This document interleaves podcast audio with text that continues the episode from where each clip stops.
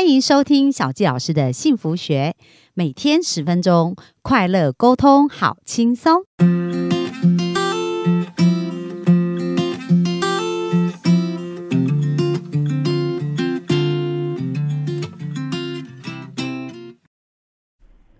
欢迎收听小教师的幸福学，很开心又在空中跟大家见面。那本周呢，我们一直在聊的是有关于健康的议题。那这一个呃，在我最近看的这一本书叫《九成疾病可以治愈》，那这个作者冈本裕医生呢，我自己觉得他真的是一个很有。呃，很有良心的一个良医哦，因为在书中呢，他一直呼吁我们要如何回归，就是我们的自愈力跟我们自己的免疫力。那健康呢，从我们自身做起，而不是只是依赖外外部的一个药物哦，或者只是依靠这个治疗的一个过程。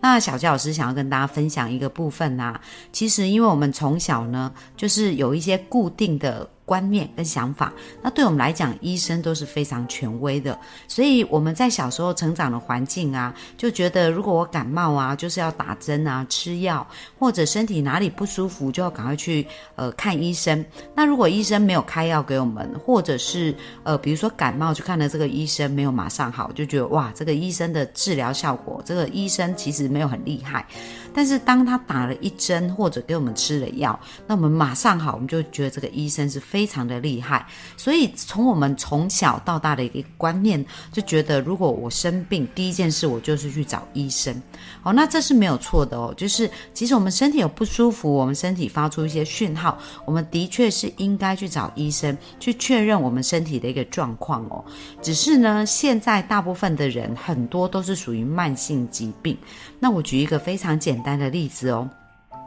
比如说，像现在蛮多精神上面的一个疾病，包含像我们所说的躁郁症啊、忧郁啊，然后或者是精神分裂啊，这一些所有的呃一些症状跟疾病哦。那我们来看看，如果是有忧郁症的状况，那有没有人在忧郁的时候？那我们先想忧郁的情况，为什么会有忧郁？那其实很多人是因为他可能在情绪上面他是没办法调整，比如说他失恋了，或者是他在呃工作上。呃，没有很得意，那甚至有一些是因为在呃考场上，在读书的时候，因为压力很大，导致于他没有办法睡觉，然后或者是情绪就变得很暴躁。那甚至有的人被霸凌以后，他就开始封闭，那封闭以后，他就开始有一些行为上很奇怪的一个部分。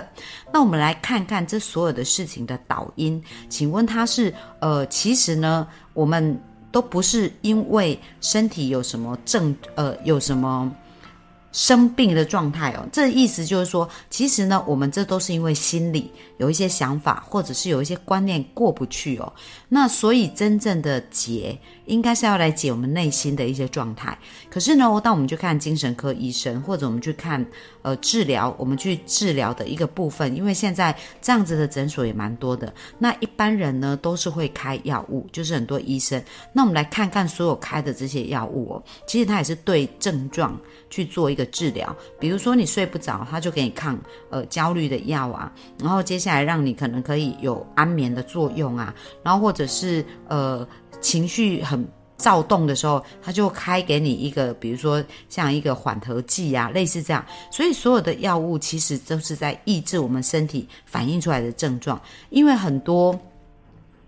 呃，心有就是说，很多他们因为他们心情不好所引起的叫做自律神经失调的疾病。那如果有自律神经失调，可能就会产生心跳加速，然后或者是呃，我们自己的肠胃呢就会有便秘或者是拉肚子，因为这些肠胃都是属于自律神经嘛。那甚至是会有胸闷或者是无法睡觉这样的状况。那一般如果是自律神经失调，很多前端是因为。过大的压力，那比如说我自己就在我周围的呃家人当中有过这样子的案例，就是当时呢，他因为孩子呃在。国中的时候被霸凌，后来就没有注意到这个孩子的状况，那孩子就变成有一些躁郁的状态。那他们以为孩子是叛逆期，所以就可能打孩子打得更凶。那后来孩子开始吃出现很失常的状况，他们才发现，哎，孩子不对劲。那其实那时候孩子已经开始有一些幻听啊，然后或者是有一些呃。就是行为上面来讲，就会可能一直哭一直哭，然后不然就是非常的躁动，可能会开始打家人这样子。那他们才发现事情有异，去找医生，结果就被诊断出精精神分裂。的呃视觉呃，他们叫做视觉失调的这样的一个状况。那这个妈妈为了照顾这个孩子，就一直承受很大的压力。后来这个妈妈就开始有一些症状发生。那这个症状呢，就是她也开始会有一点幻听，然后晚上是没有办法睡觉，然后不然就是有拉肚子的状况，然后会有心悸这样子一个情况，然后不知名的一直在哭。那其实这已经是呃属于叫做。自律神经失调，再加上有一点忧郁的一个状况，所以当我发现这个妈妈有这种状况的时候呢，就陪她去，除了就是说，呃，她去看医生以外啊，使用一些药物。但是呢，后来我们就发现有一个诊所，那这个诊所是比较，呃，是属于营养素。跟呃心理智智商，然后再加上他用交感神经，就是用自律神经失调去帮助这些穴道啊，用电位治疗的一个方式，所以它是一个多管齐下，并不是完全靠精神药物哦。其实精神药物它是放在最后，它其实是用营养素，比如说我们知道，像如果自律神经失调，在情绪上有一些不稳定的话，那其实用大量的 B 群也可以帮助我们的脑神经里面在调节这些情绪会比较快速，所以它有用 B。群，然后比如说像睡眠，它可能就是开呃所谓的褪黑激素，或者是想呃银杏这样子的一个部分，去帮助他的身体的机能，或者是钙镁滴片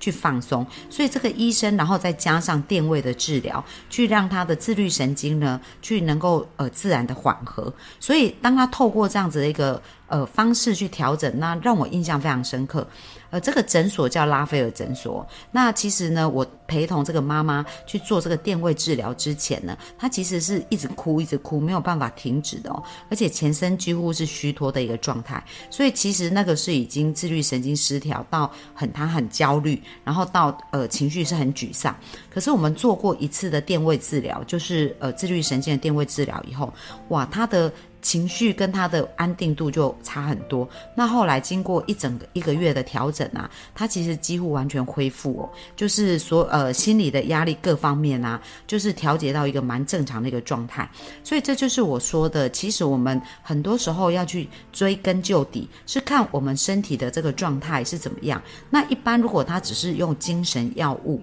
那药物只是治疗这些症状，可是他内在的那个压力点如果没有释放的话，其实他还是会一。一直产生一个身体的一个压力的状态，所以除了药物短暂控制，真正长期是应该解开内心的那个压力点哦。所以在我协助很多的案例，比如说像有有一种叫做强迫症，那我也有一次暴食症，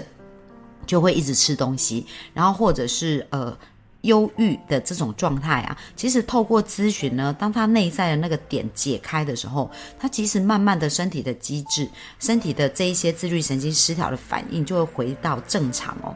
那在这本书啊，就是九成疾病可以治愈里面，他其实特别谈到吃药也是一种非常呃危险的药物压力哦，因为我们一直讲到压力会对我们的免疫系统、对我们的自愈力会降低嘛，那所以其实压力呢，其实药物也是一种压压力。那怎么说药物是一种压力呢？就是我们刚刚讲到，其实药物它就是一种毒，它我们身体不认得，所以我们的肝脏需要解毒，我们的肾脏需要排毒，所以在药物的。使用上面，我们应该要有一个更谨慎的态度，而且所有的药物，我们看它都是有副作用的。那这个医生呢，他就讲到说，像在药物里面产生的一些副作用啊，有一个叫做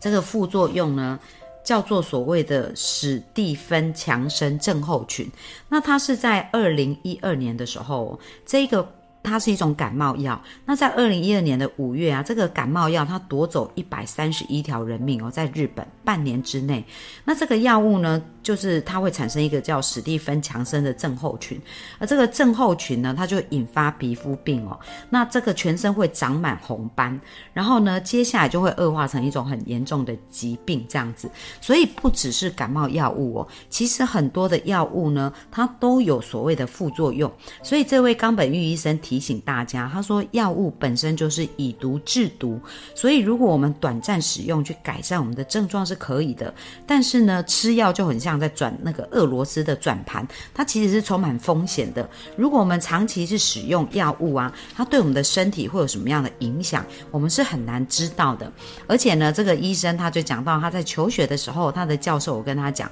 如果有位医生同时开五种药物给你啊，这就是神等级的医生。为什么呢？因为药物所有的药物都有交互作用，而当他呃，这五种药物彼此的交互作用是什么？我们不清楚的时候，其实在身体是会产生一些隐忧，跟有它潜在的一个部分危险的哦。那像这个医生呢，他就讲到说，诶，血压，因为我们现在一般人啊，最常服用的可能就是降血压的药。那血压之所以会升高，我们要先了解血压升高的一个原因。就像我刚刚讲到，精神疾病或情绪的疾病。其实它的原因是来自于情绪，所以如果只靠药物就没有办法完全解，因为他情绪的问题没有解开，他的症状还是会一直不断的发生嘛。所以其实血压升高，我们如果对血压高有一个正确的想法、正确的观念，其实就不会导致我们的恐惧跟害怕。那我们来看看为什么血压会高，其实就是因为身体要把血液。均衡的送到细胞的各个角落，接下来把末端的污血回收，那身体就会这样自然的一个运作，所以这就是血压的一个功能哦。那血压呢，为什么会增随着年纪增加而增高？因为一旦我们的血管变细，血压自然而然就会升高。那随着年纪的增加，我们的血管也会比较变细哦。那如果我们用降血压的药物，通常它是一种血管扩张剂，所以它会让我们的血管扩张。那血管扩张的同时，当然血压会下降，不过它对身体会产生很多的一个作用哦，因为我们的心脏是负责要把血液打到我们的全身嘛，所以你来想想看，如果我们的血管被扩张了，那血。心脏一样要把血打到全身，因为血压它是不是这个血呢？是为了到末端去传送营养以外，也要回收这些废物。所以心脏呢，它就要更加的费力来去把这个血液送到我们全身。那如果长期呢，心脏都是处于过度工作，其实就比较容易会有心室肥大或者心肌衰竭这样的一个问题哦。所以我们常常看到很多人在使用药物，一开始他可能是吃一种药，那这个药物可能对胃会伤胃，结果又要开始吃第二。种保护胃的药，那当它有副作用的时候，降血压的药吃太多，心脏变得没力的时候，又要吃降血呃吃心脏的药，所以就会变成说一药哦，又会。变成又有一病，一药治一病，可是，一药又会引发一病。所以，这位冈本玉医生呢，其实他他也是经常会去在他的医 clinic 就医诊所，他经常第一件做的事情就是帮病人减药，甚至帮病人自然的去断药。那他在服务的很多安养院的义诊当中呢，他也经常看到有一些老人家就是非常有活力。那这些老人家是几乎都没有使用任何的药物，因为在书中他就有谈到，他跟一个九十几岁的。老人家，哇，他神采奕奕，非常有精神，他都没有使用任何药物。可是那些相对有在使用很多药物的老人家，都是属于比较没有精神、比较没有力气哦。因为刚刚讲到，如果我们去使用降血压的药的话，那其实我们的末梢血液循环可能就会变不好，那就会导致呢，我们身体就会比较容易累，而且可能会食欲下降，比较没有精神。